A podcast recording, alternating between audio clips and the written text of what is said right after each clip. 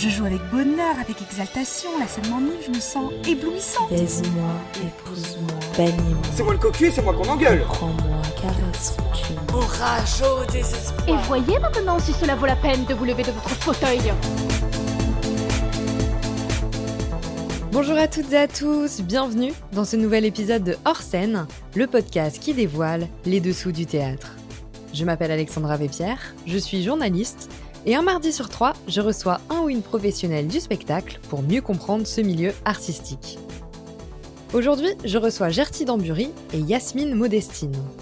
Gertie est autrice et metteuse en scène. Elle est militante afroféministe et a cofondé en 2015 Décoloniser les arts. C'est une association qui milite pour une meilleure représentation des minorités ethniques dans la culture. Yasmine est autrice, comédienne et chanteuse. Elle a écrit les essais Quel dommage que tu ne sois pas plus noire et Noire mais blanche, blanche mais noire. Avec mes invités, on va se demander pourquoi le théâtre français est encore majoritairement blanc.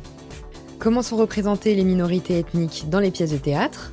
À quelles discriminations sont confrontés les professionnels racisés? Et quelles solutions sont mises en place pour améliorer la situation?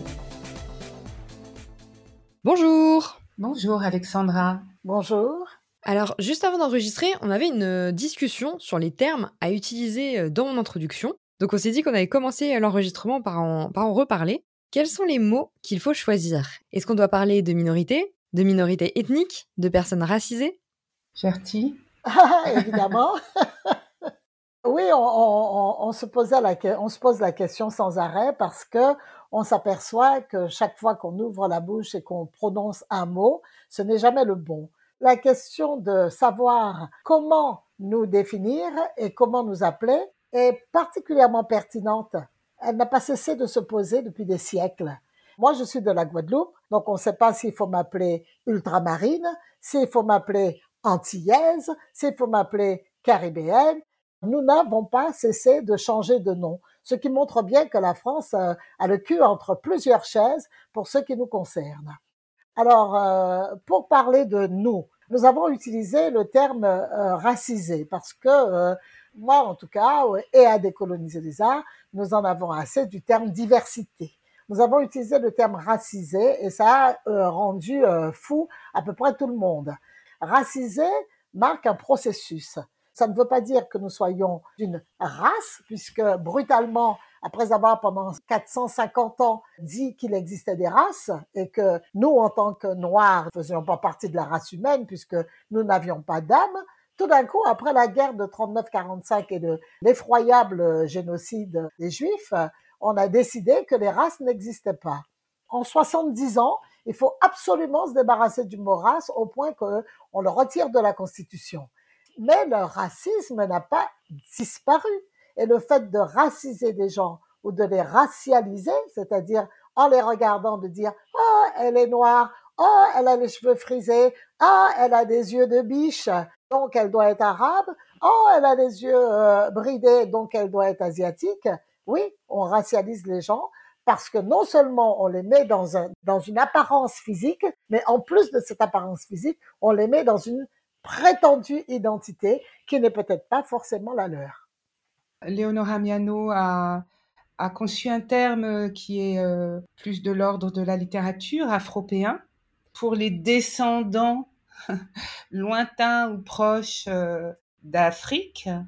Il y a aussi euh, euh, afrodescendants. Moi, je me définis comme métisse. Je dis ça parce que, en fait, j'y tiens. J'y tiens juste dans, dans le fait que, voilà, j'ai une mère qui est blanche, un père qui est noir, pour le dire vite, vraiment pour le dire vite. Et euh, moi, j'apparais comme, euh, on va me mettre dans la case noire pour le dire vite, mais pas tout le temps non plus. Quand ça arrange, quand ça dérange. Ça va être très, très mouvant. Et c'est ça aussi, c'est ce que disait euh, Gertie. On ne sait pas comment nous nommer, mais en fait, on ne sait pas non plus comment nommer les blancs. Hein. Le curseur, il se balade euh, depuis des siècles. Gertie a fait référence à la, à la Shoah, mais les Juifs étaient noirs jusqu'à la Shoah étaient considérés comme noirs, comme les gitans, comme, euh, mais bien sûr. Puis subitement, ben non, maintenant ils sont devenus blancs parce qu'il y a eu cette, euh, ce, ce, ce, désastre absolu et le curseur a bougé. On nous appelle la diversité, on nous appelle les minorités visibles, ce qui est paradoxal, parce que moi je trouve qu'on est plutôt euh, relativement invisible, fondamentalement. Racisé, je suis d'accord euh, avec Gertie, ça fait pousser des cris euh, d'orfraie, mais en même temps, il, ça décrit très bien un processus. Il s'agit d'un processus. Non, ça n'est pas une attitude victimaire. Non, on ne se pose pas comme victime du racisme, mais comme personne subissant le racisme. C'est actif, ce n'est pas passif. Bah, justement, on va maintenant parler euh, de ces discriminations dans le théâtre. Donc en France, c'est assez difficile d'avoir des statistiques ethniques. Il y a la loi informatique et liberté euh, de 1978 qui interdit entre autres de collecter ou de traiter des données à caractère personnel qui font apparaître directement ou indirectement les origines raciales ou ethniques. Il y a des dérogations qui sont possibles, il y a des manières détournées de faire, comme l'a fait euh, Linette par exemple, mais c'est notamment à cause de cette loi qu'on n'a pas de chiffres clairs publiés par le ministère de la Culture, comme ça peut être le cas pour la parité homme-femme. Donc Gertie, avec l'association Décoloniser les Arts, vous aviez effectué il y a quelques années des décomptes des personnes non blanches dans le théâtre. Est-ce que vous pouvez nous les partager? Est-ce qu'il y a beaucoup de personnes issues de minorités ethniques qui sont directrices de théâtre, metteuses en scène, comédiennes, techniciennes, etc. Je voulais revenir sur cette histoire d'interdiction de, collecter des informations. En France, il est possible de mesurer les populations non blanches. Et c'est ce qu'a fait l'Institut national d'études démographiques en décidant de demander aux personnes leur ressenti on demande aux gens comment ils s'auto-définissent.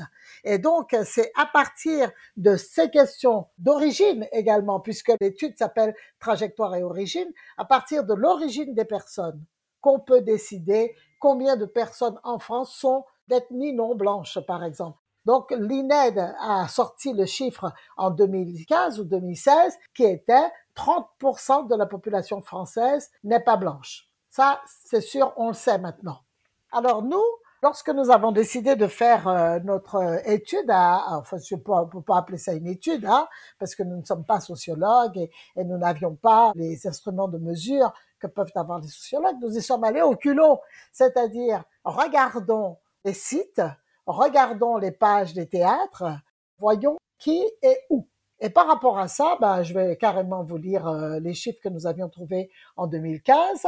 C'est que au niveau des théâtres nationaux et des centres dramatiques nationaux, il y avait tout simplement zéro directeur. Aucun, aucun racisé au poste de direction. Depuis, a été nommé à la tête du Théâtre national de la colline Wajimwa Awad, qui peut-être ne se définit pas lui-même comme racisé, mais on nous a dit, vous ne pouvez plus vous plaindre, on en a nommé un à la colline. Texto, comme ça.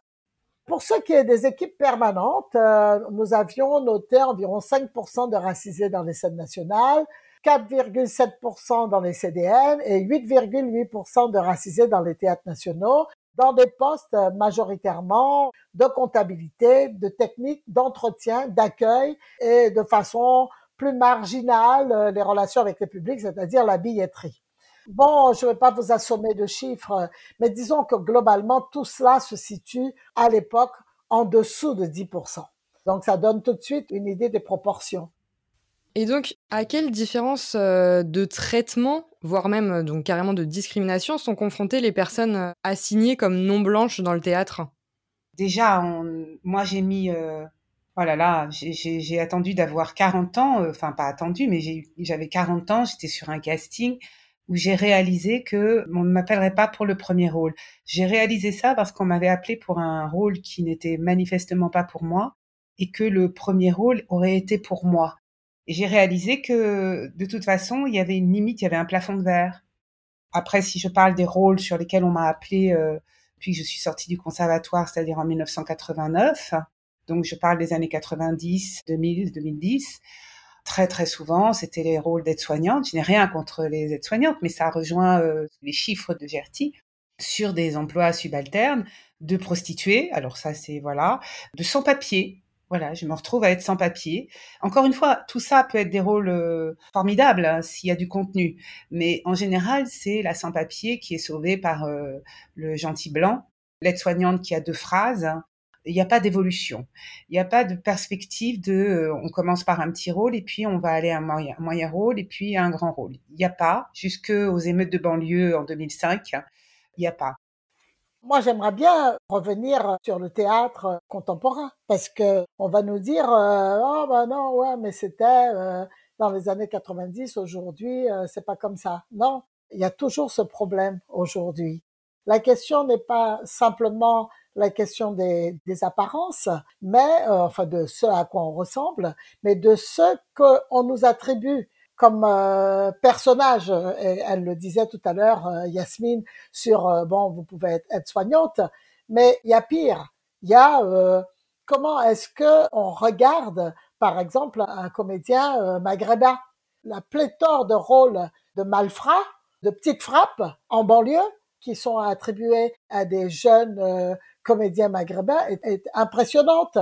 Dire à, à, un comédien, comme par exemple dans le très beau film euh, d'Alice Diop euh, qui s'appelle La mort de Danton, on voit ce jeune homme noir qui veut jouer Danton, ça l'a bouleversé, transporté, et qu'il va payer comme il peut son école privée pour euh, aller apprendre le théâtre et que son prof le regarde en lui disant dans les yeux mais tu peux pas jouer Danton il n'y avait pas de noir en ce temps-là enfin c'est ahurissant parce que ce que ça démontre aussi c'est l'ignorance de personnes qui sont censées être des directeurs d'acteurs, qui sont censés être des metteurs en scène, qui sont censés être des directeurs de CDN ou de scène nationale, euh, et qui sont censés avoir lu un livre dans leur vie et qui ne savent pas que la Révolution française était accompagnée de personnes noires, qu'il y avait des noirs en France, et pas seulement des princes, mais des gens du peuple.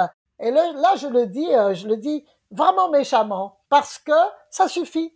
Ça suffit de se réfugier derrière une pseudo-intellectualité et ignorer totalement l'histoire de sa propre société. Parce que la connaissance de sa propre société permettrait aux gens de dépasser un certain nombre de préjugés de dépasser un certain nombre de, stupidités ahurissantes de leur part. Yasmine, vous avez écrit l'essai Noir mais blanche, blanche mais noire, et vous avez travaillé sur les personnages féminins qui sont aujourd'hui considérés comme blancs, alors que ça n'a pas toujours été le cas. Est-ce que vous pouvez nous en parler? Ce qui est intéressant, c'est euh, dans, l'étude que j'ai faite, pourquoi noir mais blanche, blanche mais noire? Tout simplement parce que je me suis aperçue que au fil du temps, les personnages qui étaient noirs dans les pièces ou dans les livres adaptés euh, pour la scène sont systématiquement blanchis. Je parle d'Ourika, très peu de gens connaissent Ourika. C'est une petite nouvelle de Claire Duras. Ourika, c'est l'histoire vraie d'une petite fille euh, du Sénégal qui a été euh, ramenée, rapportée comme comme faisaient beaucoup d'aristocrates euh, à, cette époque du XVIIIe siècle, XVIIe, XVIIIe. Donc Ourika est, ainsi offerte comme on offrait des perroquets et autres objets exotiques au maréchal de Beauvau et à sa femme. Et il se trouve qu'ils n'ont pas d'enfants et donc ils vont s'attacher à cette petite fille et l'élever dans l'aristocratie. Et dans la nouvelle de Claire Duras, elle tombe amoureuse de son cousin, donc elle a un double interdit qui est euh, donc euh, son cousin, mais dans l'aristocratie, on a le droit d'épouser son cousin, et l'interdit d'épouser un homme blanc parce que nous sommes sous, Louis XV et euh, les lois dérivées du Code noir sont très strictes, interdiction des mariages mixtes. Et Ourika va en mourir. Et cette jeune Ourika va être blanchie. Alors, je peux même pas dire comment on arrive à blanchir, raconter une histoire, alors que c'est vraiment lié à la couleur de peau. Mais au fond, ça continue aujourd'hui puisqu'on est capable de blanchir Othello, alors que euh, l'histoire d'Othello de Shakespeare est vraiment autour de la couleur d'Othello. Un autre exemple, c'est Andromède. Et c'est extraordinaire ce que fait Corneille. Andromède, c'est une Éthiopienne. Et euh, Corneille anticipe, il écrit ce qu'il appelle un argument juste avant euh, de commencer sa pièce pour expliquer pourquoi il a blanchi Andromède. Et alors c'est une raison très simple, il a blanchi Andromède qui est donc éthiopienne. Hein. Éthiopienne, ça veut dire euh, brûlée par le soleil quand même. Hein. C'est, en grec, c'est ça. Il dit euh, parce que finalement rien ne dit que les Éthiopiens étaient, étaient noirs. Bon, très bien. Et surtout, il dit ce n'est pas possible qu'elle soit blanche parce que qu'elle soit noire, pardon, quel lapsus, parce que Persée blanc ne peut pas être euh, amoureux d'Andromède si elle est noire. Donc on revient aussi à Cléopâtre dit bien euh, Antoine ne peut pas m'aimer parce que je suis noire. C'est la constante. On ne peut pas aimer une femme noire, donc on la fait disparaître. Son vécu est très intéressant, mais on le donne aux blancs aux blanches en l'occurrence. C'est pour ça qu'il se titre Noir mais blanche, blanche mais noire. C'est tout ce que ça raconte. Elles sont noires, mais on les a blanchies. On les rend blanches, mais au fond du fond, elles sont noires. Elles ont commencé par être noires. On fait disparaître la femme noire. C'est extraordinaire. Mais euh, justement, le fait qu'il y ait à chaque fois euh, des représentations euh, très stéréotypées des personnes racisées, est-ce que ça a un impact finalement sur nos imaginaires et sur nos représentations des personnes racisées aussi dans la vraie vie? On ne peut pas dire le théâtre donne une vision de la société sans dire la société donne une parole au théâtre. Le théâtre ne se fait pas à l'extérieur de la société. Il se fait dedans, il se fait avec, il se fait aussi quelquefois euh, caisse de résonance de ce qui se passe dans, la société. Par exemple, euh, quand euh, au théâtre on, veut parler des migrants, ben, en général on parle des migrants qui n'arrivent pas à être autre chose que migrants, et on est généralement africains sur les plateaux. Peut-être un petit peu maintenant, on commence à voir des Syriens, mais quand on donne à sa population le sentiment que tous les Noirs qu'on croise dans la rue sont migrants, c'est pas surprenant qu'il y ait une certaine forme de pensée qui se développe dans la dans la société. Précisément, euh, le théâtre ne, ne joue pas l'écart, ne travaille pas l'écart. C'est-à-dire que ce qui est intéressant pour moi, en tout cas dans le théâtre, dans ce que je fais, dans ce que j'écris ou dans ce que j'essaie de mettre en scène, c'est de travailler l'écart. C'est-à-dire de dire, vous croyez que c'est ça, mais en fait, c'est pas ça. Vous croyez que c'est ça, et si c'était plutôt ça, et si on essayait ça, et si on, on dénonçait ça, éventuellement, pour vous amener à penser le monde différemment? Quelle place le, racisme, le racisme conscient et le racisme inconscient dans la société française? Ça, c'est un écart sur lequel euh, le, théâtre a encore beaucoup à faire. Et donc aujourd'hui, comment ça évolue? Est-ce qu'il y a moins cette euh, quasi omniprésence de personnes blanches sur les scènes françaises? Il y a une majorité de, personnes blanches en France. Ça, c'est une réalité. Qu'il y ait un peu plus de blancs que de non-blancs sur les scènes de théâtre, euh, ça me paraît pas choquant. Ce qui est choquant, c'est l'absence. Ce qui est choquant, c'est le déni. Ce qui est choquant, c'est que quand euh, il y a des jeunes gens qui veulent faire ce métier qui ne sont pas blancs, ils se heurtent à, un mur.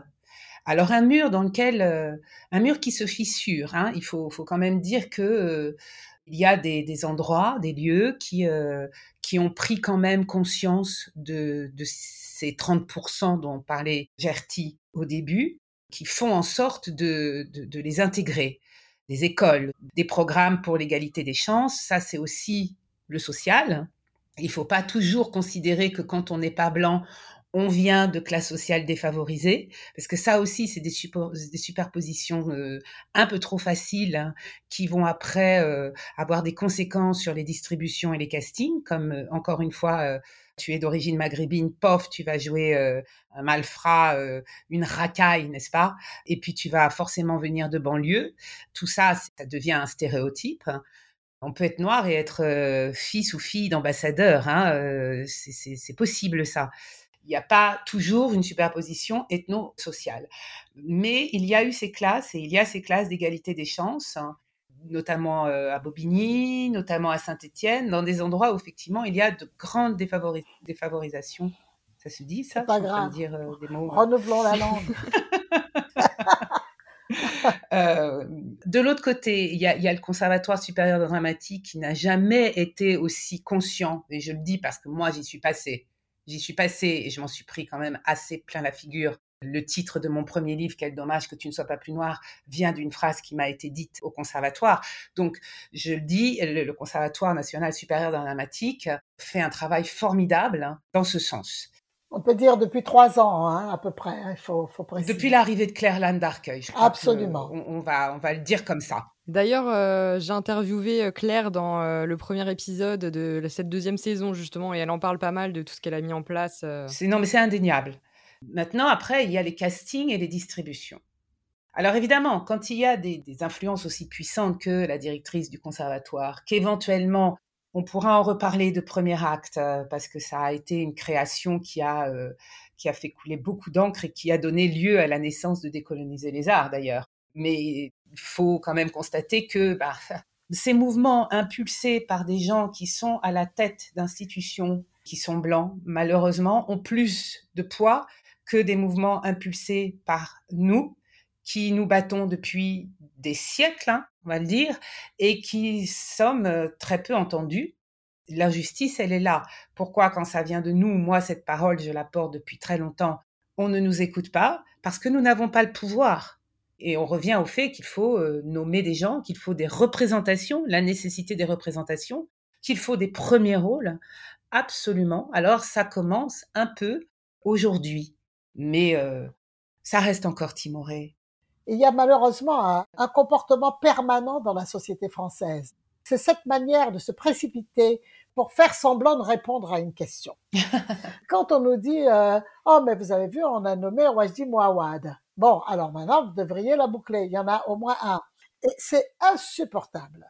En général, quand c'est fait comme ça, de manière aussi euh, superficielle, et de manière à, mettre un, une gommette euh, quelque part. Voilà, on a fait une croix, on a mis une croix dans la case, il y a un racisé à la colline, et au bout d'un moment, disparition totale de la question, on n'en parle plus, et on revient aux bonnes vieilles habitudes. Ce qui explique que dans les centres dramatiques nationaux, les dernières nominations de direction qui viennent d'avoir lieu, il n'y a que des hommes blancs. C'est-à-dire que même les femmes ont disparu. Ça, on se satisfera pas de ça non plus. Il faut que ça soit bien clair que, premièrement, essayer de trouver des personnes qu'on va mettre là et qui vont pas faire trop de bruit euh, et euh, décoloniser les arts. On leur dira allez euh, remballer votre marchandise. On a nommé quelqu'un il va être très gentil et puis lui-même aussi, il va peut-être jouer à, à, ne mettre que des blancs sur les plateaux parce qu'il sera tellement emmerdé à l'idée qu'on lui dise que parce qu'il est noir, il met des noirs partout, qu'il va essayer de montrer qu'il est encore meilleur élève que les autres. Mm-hmm. Bon, ça, ça, ça va nous poser un problème à un moment donné et il va falloir le dire. La deuxième chose, c'est de faire genre, on fait pendant un an, deux ans, et puis dans deux, trois ans, paf, on, on, passe à autre chose et tout le monde a oublié le problème. Mais Qu'est-ce que vous nous racontez là? En France, nous ne sommes pas racistes. C'est que aux États-Unis qui sont racistes. En France, c'est pas le problème. Eh ben non. Il se trouve que notre société a changé. Nous ne sommes plus des gens de passage. Nous sommes là pour rester. Nous sommes nés ici. Nous avons grandi ici. Nous ne sommes pas, et c'est la question que nous posions à premier acte, pourquoi voulez-vous rajouter une marche supplémentaire? Pardon, Gertie. Il faut juste rappeler ce qu'est premier acte. Exactement, c'est ce que j'allais euh, vous demander. premier acte, c'est euh, un programme euh, qui se posait la question de l'absence, l'insuffisance à la fois de personnes issues de la diversité, puisque c'est comme ça qu'il parle, et de personnes issues des milieux populaires, dans les théâtres et dans les écoles de théâtre. Et on partait du présupposé que s'ils n'arrivaient pas à réussir aux examens et au concours, c'est parce qu'il leur manquait une marche de formation. Donc, on va mettre une formation intermédiaire qui se déroule par stage. Et ça, c'était une idée de Stanislas Nordet et Stéphane Braunschweig.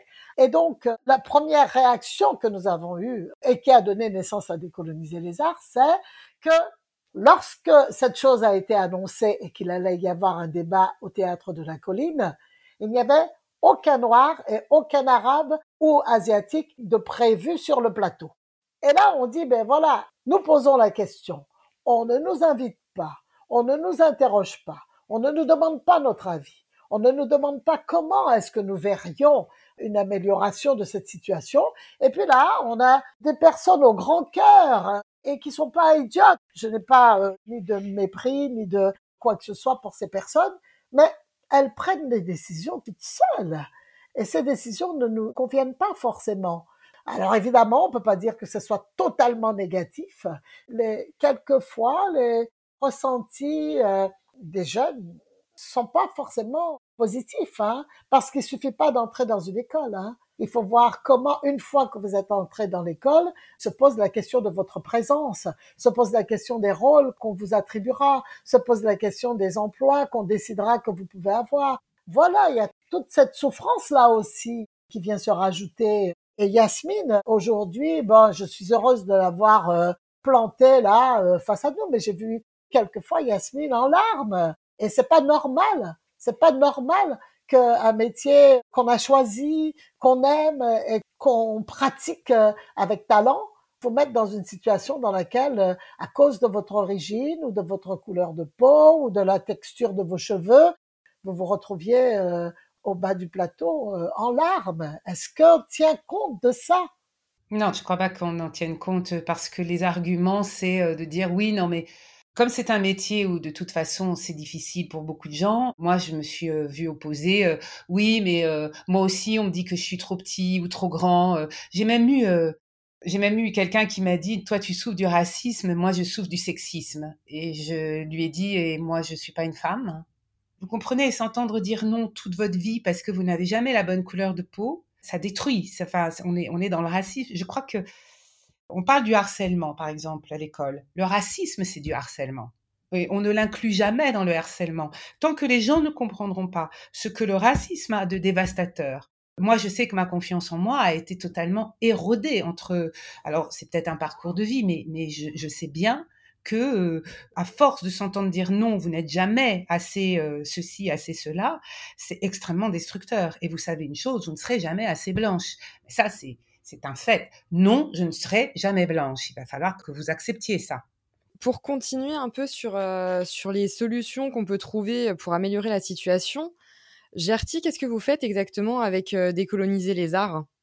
On commence déjà par pas se, constituer en disant bah il y, aurait que des asiatiques ou il y aurait que des voilà. Ça c'est la première chose qu'on dit, c'est mélangeons-nous. La deuxième chose, ça va être un petit peu compliqué, ce que je vais vous dire, parce que en réalité, décoloniser les arts est en mouvement. Heureusement, c'est pas un truc arrêté. La première chose sur laquelle nous nous sommes battus, c'est la question des présences, des nominations, nommer des gens à la tête euh, des lieux, nommer des gens dans les commissions, hein, les commissions euh, qui décident de l'attribution des, bourses, euh, de l'aide à la création, nommer des gens dans les DRAC, etc., etc. Ce sur quoi nous insistons beaucoup aussi, c'est la compréhension de l'histoire de la France. Et quand nous parlions tout à l'heure et que je disais qu'il y avait la question de l'ignorance, l'ignorance, elle est voulue, hein. Les gens ne sont pas juste paresseux, hein. quand vous êtes au lycée, il y a plein de choses dont vous n'entendrez jamais parler. Donc, comment se fait la formation? Cette formation qui met de côté plus de la moitié, enfin, les trois quarts de la population mondiale, ça, c'est une question que nous, sur laquelle nous, nous battons beaucoup, la question des récits. Permettre à des auteurs qui racontent des choses dont on n'a peut-être jamais entendu parler, de les exprimer. Quand dans une commission, par exemple, dans une commission d'attribution d'aide à l'écriture, on dit à un auteur, mais tu confonds la guerre de la guerre d'Algérie et la guerre euh, de 39-45 parce qu'il écrit un texte sur le massacre de Sétif le 8 mai 1945, que la personne lui dise ça, c'est parce que la personne ne, ne sait même pas qu'il y a eu un massacre à Sétif le 8 mai 1945 et que ça c'est directement lié à la colonisation où on a dit aux gens allez venez vous battre pour la France et une fois qu'on aura gagné on vous donnera votre indépendance eh ben non. Et ça ça fait partie de l'histoire de la France. C'est pas l'histoire des Algériens c'est l'histoire de la France et donc, il y a cette question-là qui est que nous sommes porteurs d'une part de l'histoire de la France, dans ce que nous écrivons, dans ce que nous décidons de mettre en scène, dans ce que nous voulons jouer. Tout ça, ça, c'est un combat à mener aussi. Et euh, bon, euh, sur la question du, du harcèlement racial, il y a des tas de choses à dire. On est en train de travailler là-dessus avec euh, ceux qui veulent bien travailler avec nous. Le SINAVI, par exemple. C'est quoi le SINAVI? Le SINAVI, c'est un syndicat qui regroupe les petites compagnies de théâtre. La FNCC, enfin le SNSP, les petites scènes euh, parisiennes, etc. Tous ces gens, nous les avons rencontrés et nous sommes en, train d'essayer de mettre en place une dynamique qui permette de poser clairement la question des discriminations, la question des harcèlements, la question de la souffrance au travail qui est particulière pour les racisés. Voilà, c'est sur toutes ces choses-là que Décoloniser les arts travaille depuis cinq ans. Est-ce que on pourrait évacuer finalement la question des origines euh, ethniques en indiquant par exemple pas d'où vient le personnage et laissant euh, libre les choses, ou alors euh, même en faisant jouer des personnages blancs par des comédiens noirs ou des personnages asiatiques par des comédiens, comédiennes arabes, etc. Est-ce que c'est quelque chose qui peut être envisageable? Tout est possible au théâtre en réalité. Tout est possible à condition que ce ne soit pas à sens unique. Après, ça dépend du sujet de la pièce. Comme je, vous disais tout à l'heure, Othello parle de vraiment de la question, raciale qui commence à poindre en 1603 dans l'Angleterre élisabéthaine ça n'empêche pas des gens d'avoir pendant longtemps et même même dernièrement d'inverser les couleurs. Ça, ça a été fait par Pierre de Bouche, ça a été refait récemment euh, au théâtre de la ville. On peut faire beaucoup de choses. La question est-ce qu'on doit mettre telle personne est noire C'est si ça joue, si la couleur joue. Si elle ne joue pas, ça n'a aucune importance. J'aime bien prendre Shakespeare parce que c'est quand même assez euh, assez connu. Le sujet d'Hamlet n'est pas la, race. Dans Othello, ça l'est. Voilà. Donc on peut la contourner, la détourner, euh, être malhonnête intellectuellement. Euh, ça, ça a été fait, refait, d'accord. On peut blanchir, euh, enfin noircir, pardon, noircir un comédien blanc. Enfin bon, tout ça a été fait. Mais le sujet principal d'Othello, c'est la naissance de la conscience de race.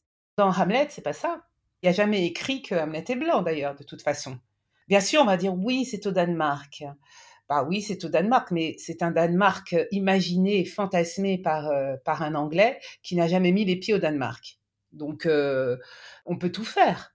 Et c'est pas tant que des blancs jouent des noirs qui me dérangent, c'est que des blancs caricaturent des noirs et que les noirs n'aient jamais la possibilité de, de jouer ce qu'on considère être blanc. Preuve en est, euh, ça ne sera pas une comédienne blanche qui va jouer une comédienne noire. Mon Dieu, j'arrête pas de, me tromper. Une comédienne noire qui va jouer Cléopâtre. Ça ne sera pas une comédienne noire qui va jouer Andromède. Donc au finish, il ne reste plus rien pour les comédiens noirs. Et je, dis noir au sens large, c'est-à-dire tout ce qui n'est pas blanc. Donc là, ça commence un peu à être euh, exaspérant. Le regard est normalisé et quand c'est blanc, on ne voit pas que c'est blanc. Blanc n'est pas une couleur. Et ceux qui ne sont pas blancs, eux, ont une couleur. Et puis en dehors de ça, je crois que politiquement, c'est une question de pouvoir. Il ne faut pas qu'on regarde les choses euh, de façon naïve, hein. Qu'on essaie de nous dire, euh, mais non, mais on voudrait bien faire, mais on ne sait pas comment bien faire. C'est pas vrai, ça. Il y a des questions de pouvoir et des questions de, de maintien d'un certain pouvoir. Par exemple, il vous aura sans doute échappé que du point de vue administratif, Lorsque vous allez en Guadeloupe et à la Martinique, il n'y a aucun représentant de l'État français qui ne soit pas blanc. Alors que des Noirs qui font euh, l'ENA, Sciences Po, il y en a tous les ans. Mais bizarrement, au moment où il s'agit de représenter le pouvoir, ils ne peuvent pas être représentatifs du pouvoir. En revanche, n'importe quel Alsacien peut, euh, peut devenir euh, préfet de la Guadeloupe. Où est le problème? Nous, ça ne nous pose pas de problème, hein mais ça nous pose un problème quand on constate la façon dont ça fonctionne. N'évacuons pas la question du pouvoir. N'évacuons pas le fait que, que les arts, à un moment donné, se trouvent aux côtés du pouvoir pour remplacer la religion. L'art n'est pas cuit les petits oiseaux, hein. Ça a un rôle, ça joue un rôle. Je pense que il faudrait être naïf pour ne pas comprendre pourquoi, en ce moment, les arts sont particulièrement interdits d'exister. On peut avoir l'air très de gauche et très avancé et très euh, libéral au sens premier du terme et quand même trouver son intérêt quelque part à faire en sorte que les choses ne, ne soient pas trop remuantes. Alors pour finir, est-ce que vous auriez une œuvre théâtrale ou des artistes à nous conseiller? Il y en a plein. Personnellement, en tant que représentante de décoloniser les arts, je peux pas me permettre de faire ça. Donc, euh, je pourrais pas vous le dire. Il y en a énormément. Il y a des choses euh, dont vous n'avez certainement jamais entendu parler, parce que c'est aussi un autre problème, c'est que on monte euh, des tas de choses avec les moyens du bord et que. Euh, bah, je vais dire pardon, Gertie, mais nous-mêmes déjà. Non, mais tant qu'à faire. Non, mais je veux pas faire ma propre pub. Je veux dire, non, mais je, la fais pour toi, tu vois. Ah, vas-y, c'est Yasmine qui parle. Je crois que c'était Alexandra. Je, tout non, non, c'est moi. Oh, tu as confondu une voix noire avec une voix blanche. c'est pas ça, hein? je, vais dire nous-mêmes parce que c'est important, parce que si on ne parle pas de nous, euh, voilà, euh, charité bien ordonnée commence par soi-même. Regardez les œuvres de Gertie, regardez les miennes, puisque nous sommes là. Et puis après, il y a des auteurs en ce moment qui sont plus, plus visibles que d'autres. Hein. Mais il y a le, laboratoire des scènes de l'altérité créé par Sylvie Chalaï, a fait tout, a répertorié des, tout, beaucoup d'auteurs justement de ce que Sylvie appelle les afrodescendants. Donc il suffit d'aller sur le site du laboratoire CFEA, S-E-F-E-A, pour avoir un certain nombre d'auteurs et d'autrices et d'autrices. Merci beaucoup à Yasmine et Gertie de nous avoir partagé leur expérience. Et merci à vous d'avoir écouté le quatrième épisode de l'acte 2 de Hors Si vous aussi vous souhaitez partager vos expériences théâtrales, retrouvez-nous sur Facebook et Instagram. N'hésitez pas à nous dire si vous aussi vous avez été victime de discrimination dans le théâtre. On relaiera tous vos témoignages. Si cet épisode vous a plu, abonnez-vous dès maintenant sur votre plateforme d'écoute préférée, laissez-nous plein d'étoiles et parlez-en autour de vous lors de la prochaine Agora d'un théâtre occupé. Ce podcast est réalisé en collaboration avec la génialissime Laetitia Leroy, qui s'occupe de nos réseaux sociaux. Merci à elle. Le générique de cet épisode a été créé par Thomas Rodriguez. Merci à lui. Et nous, on se retrouve très prochainement pour un nouvel épisode. Allez, à bientôt